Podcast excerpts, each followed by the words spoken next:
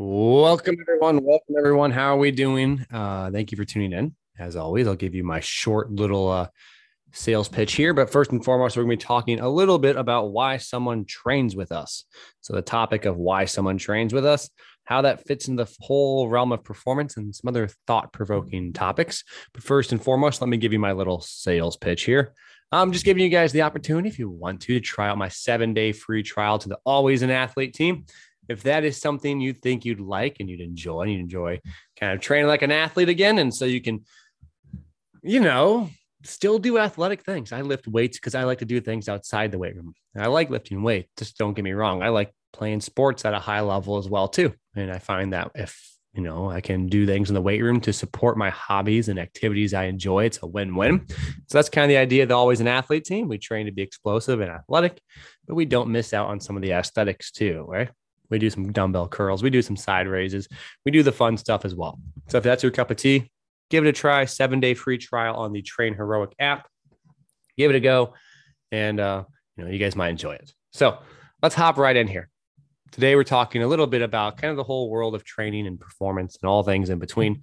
Um, there's a couple of topics I want to cover within that domain. Why someone trains with us, the idea of injury reduction and mitigation. And if we are looking at it from a model of uh, an entire team, what are some interesting avenues we can discuss there? And then also in a team setting, talking about value creation and um, value extraction. And I actually want to start with that one first.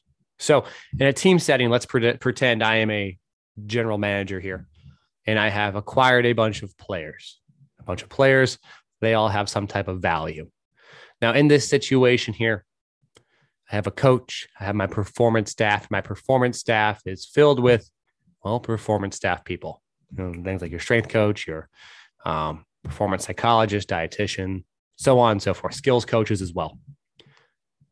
In this setting, there's only two kind of areas. Well, we'll, we'll just say like this: only there's two areas you can look at value.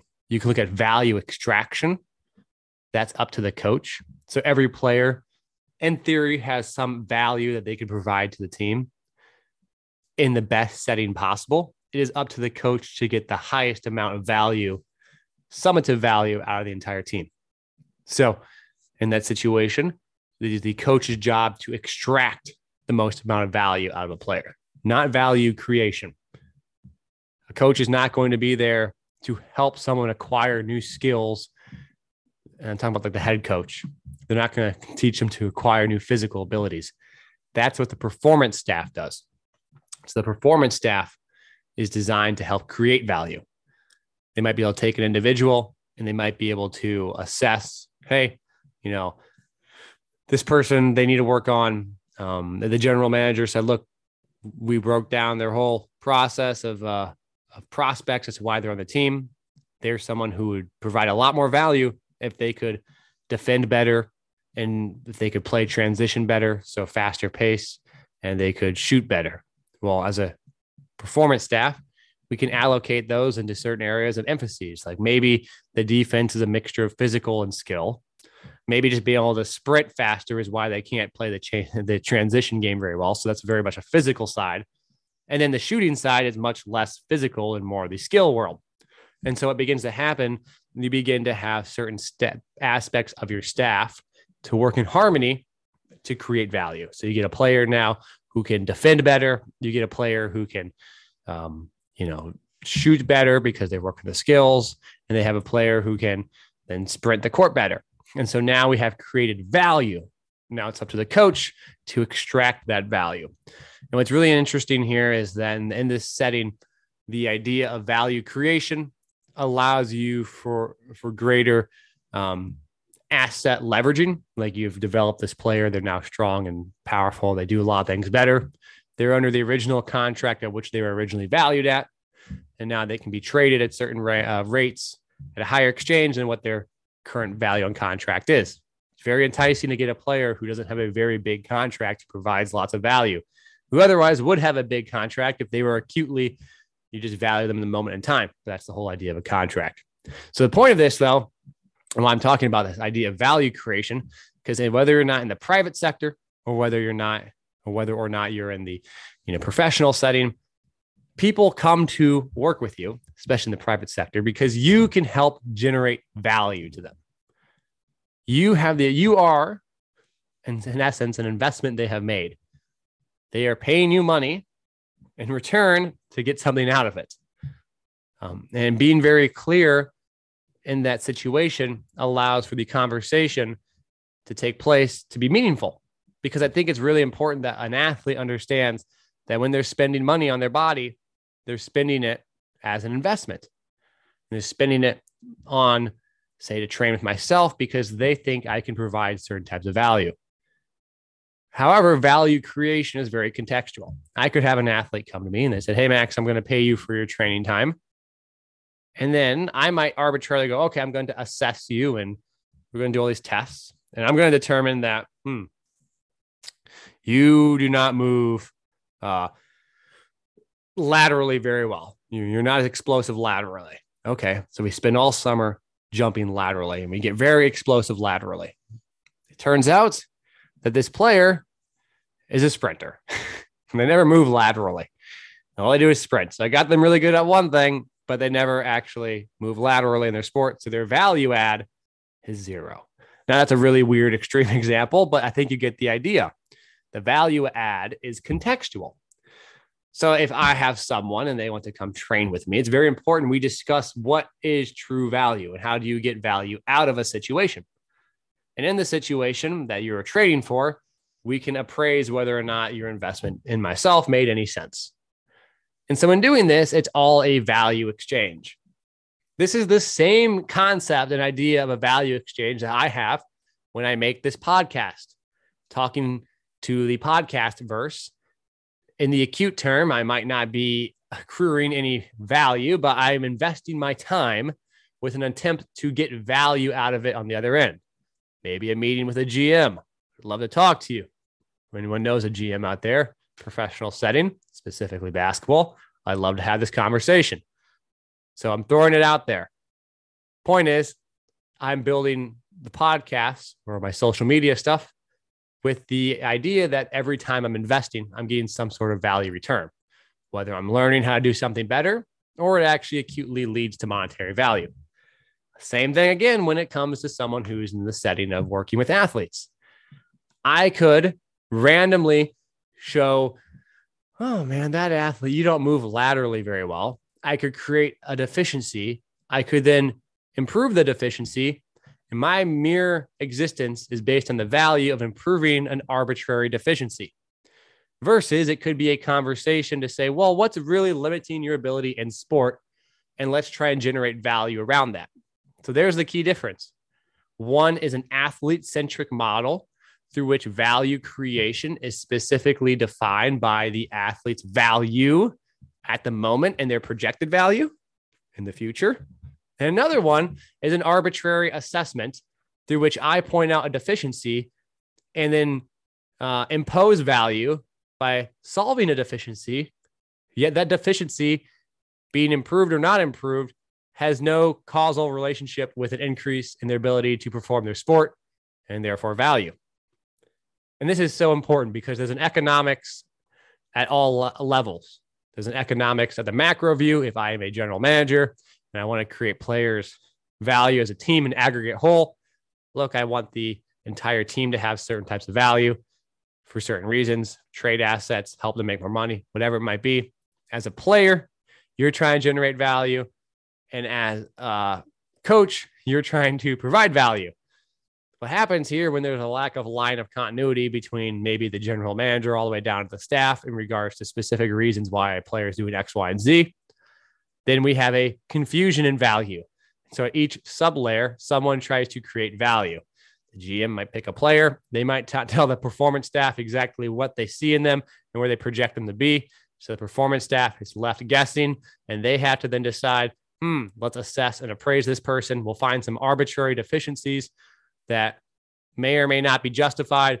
We're going to point out those deficiencies, improve those deficiencies, showcase, look, we made these deficiencies no longer deficient.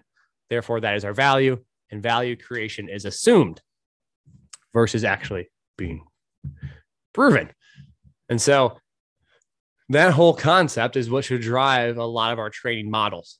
the economics of training, because the economics of training is something that we should all consider. At the end of the day, there is some exchange in the same way there's an economics to uh, your time being spent on social media and your ability to make content and drive traffic. That's one aspect of the economics. And ironically, there are corollaries to that in regards to the performance world in terms of the economics of you are providing value. But in this case, your consumer is not the person on Instagram. Your consumer is the athlete and the aggregate team as a whole.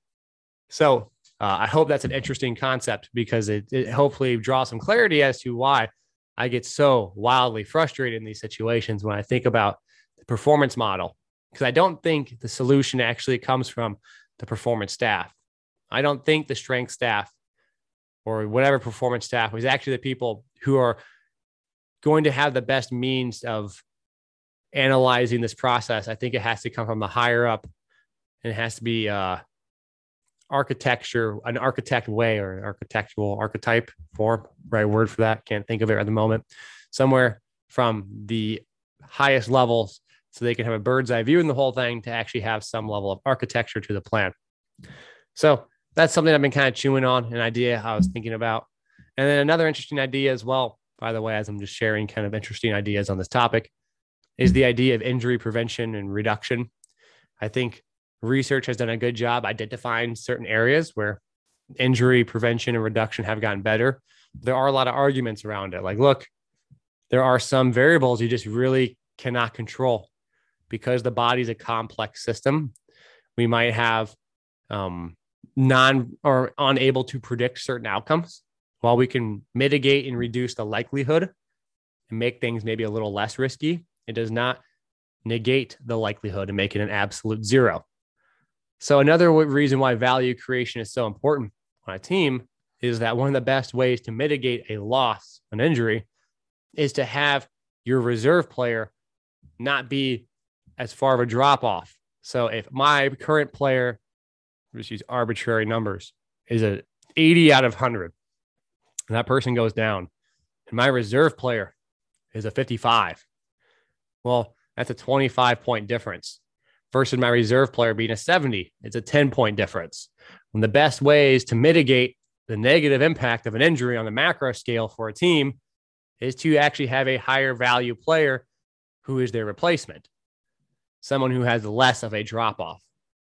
How you define that value is very important because it could not, it might just not be value in terms of their assets, what they provide, their shooting abilities, but their relative value in terms of refilling the role. And so they can keep uh, the machinery of the offense going or whatever it might be. Obviously, there's certain stars out there who you cannot replicate because they are just that amazing. But at certain levels, I would argue that it comes to be a little closer in regards to maybe you might lose a uh, even a starter or a sixth man, can their reserve or fill in be a less of a fall off? So, again, an interesting concept there because when we start to look at value, we start to begin to really appraise like, hey, when someone is unable to play a game, what's the negative aspect of them not playing the game? It's not the fact that they can't play the game. It's the fact the person you're putting into the game is less than that person. And that's a really important concept, like first principles thinking, where you start to think about what is truly the problem. Talking about someone not able to play a game, it's not the fact that, you know, a great athlete might not be able to play a game and Michael Jordan can't play. It's the fact the person filling in for Michael Jordan is nowhere near Michael Jordan. And that's a really important concept to understand. Truly important because it allows you to actually look at the problem as a whole. Um, and when you look at things through different lenses, or even through the most basic lens, that is the, the, the lowest common truth we can find, you can begin to look at certain solutions and problems to those, or at least solutions to those problems. And so that's why I enjoy talking about this on this podcast here, because it does allow me to have um, some creative thought on here that hopefully you guys can listen to and be like, oh, uh, you know, that, that is interesting. It's like the idea of you know, why do we lift weights? What is the actual foundational aspect of why we lift weights, especially let's say in a professional setting? It's probably one of two reasons, in all honesty. Um, you could argue three. We'll give you all three reasons here. One, there might be some general aspect injury reduction by just lifting weights. Um, I think there is some research around that that would suggest it. So we'll go with it. I'll give that one to people. I know that's often an argument. Um, number two is the maintenance of physical qualities that allow for the expression of skill.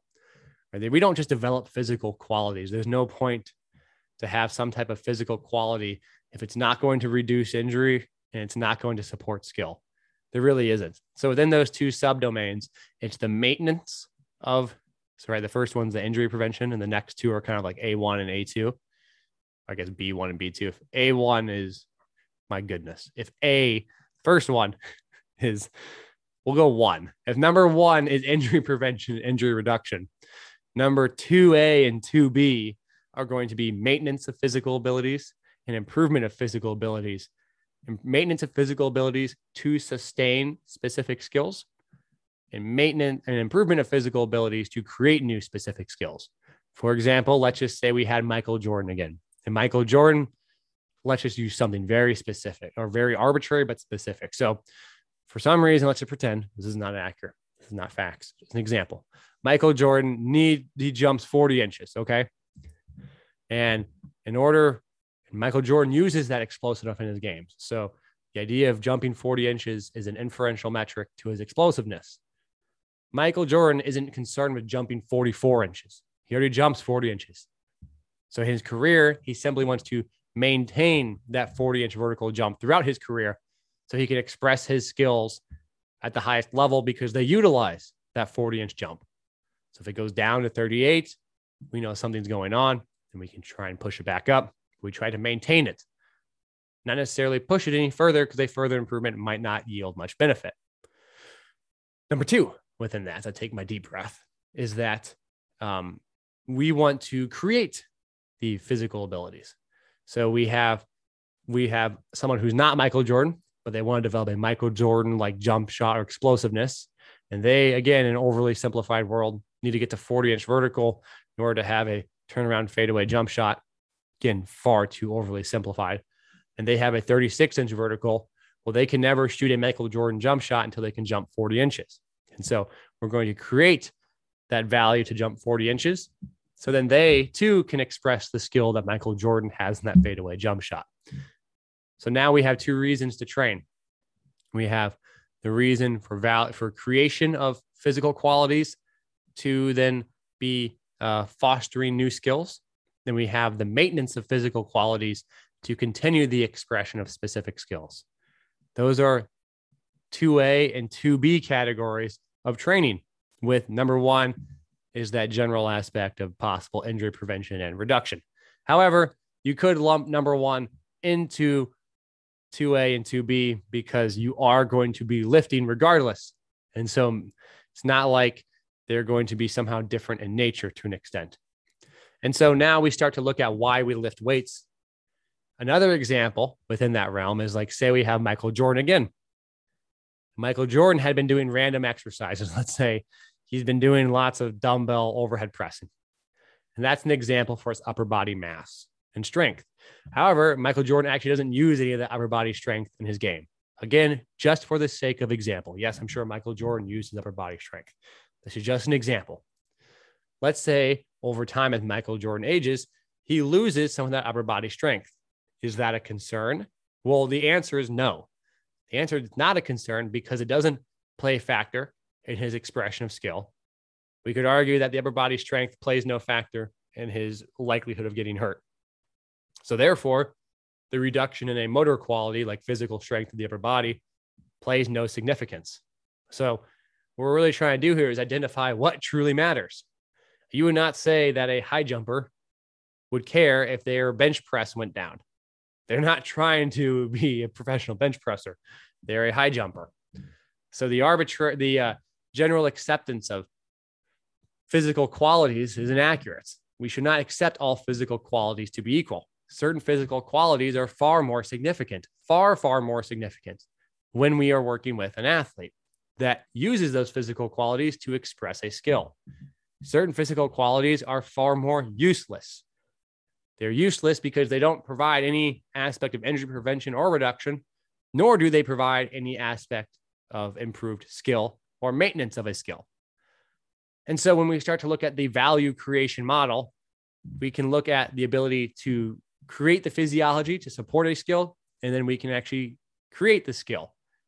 Only then together are we creating value that is useful, not this arbitrary value that is only occurring because we looked at someone move, we saw some discrepancies in their movement, some deficiencies relative to whatever we are comparing it to, saw the uh, gap between their ability and what could be inability to move, and then filled the gap and said, look, we created value because we removed a deficiency, yet that deficiency had no benefit. It'd be like getting Michael Jordan's upper body mass back. He's less massive, stronger than upper body wise than he was before. So we'll get him stronger again. But that strength actually had no utility in his skill. So it's a waste of time. It is creating fake value or playing pretend essentially. And that's inarguable. Um, I, I think some of these things are pretty much inarguable, which is why I talk about them. And I don't think a lot of people want to hear them. And I think putting these podcasts out might make a lot of people kind of upset. But again, I'm putting them out there because I think this is the way to do it. And I'm going to go on record saying this is the way I think it should be done. This is the way I strive to do it. And ultimately, I'd love to talk to people who are in the position to do things differently and see what they have to say. Um, but again, I find it very difficult to argue the economics of it at the base level of understanding what we do and trying to be the best we can be at it. Because at the beginning of the day, there is an economics of value creation, and we all win from that. The player wins, they become better at their sport. They're worth more money. What player doesn't want to be better at their sport and play more? What staff doesn't want a better player? It is a win win. And heck, they even become an asset to trade. So it's a win win win. If you guys are fans of The Office, it's the rare Michael Scott win win win situation. So I think it's uh it's something that should be talked about, and that idea of really understanding why the principles of what we're trying to accomplish, right? Those first principles, the very underlying truths of what is occurring, like the injury example. The issue isn't necessarily someone cannot play a game. It's the fact that their fill in isn't very good relative to them. That's the issue. The issue is not that they're not training or they're not getting better in the weight room or whatever. The issue is the skills they're developing or the strengths they're developing in the weight room might not be fostering a new skill. It might not be purposeful. They might be just simply working out to fill a deficiency that was pointed out because anyone can find discrepancies in anything and then they can change the discrepancy. I could have anyone try and touch their toes and say, look, you didn't get low enough, so you should touch lower. I can train you to touch your toes even further. They have lots of flexibility. Does that flexibility provide any value to you? Probably not. Probably zero utility. Is did I improve your flexibility? Sure. Can I tout your flexibility as a value add? I suppose I can tout it. Absolutely. But is it actually a value add? The answer is probably not. And that's inarguable, especially if we could say factually that flexibility added provided no value in the fostering of any skill, injury reduction, prevention, or maintenance of a physical quality to uh, contain and maintain a skill. So I'll leave it there for now. Uh, I don't want to ramble on too long, but again, please share these kind of these kind of uh, these podcasts out there, and if you guys enjoy them. I hope you do make you think a little bit. Uh, thank you and take care.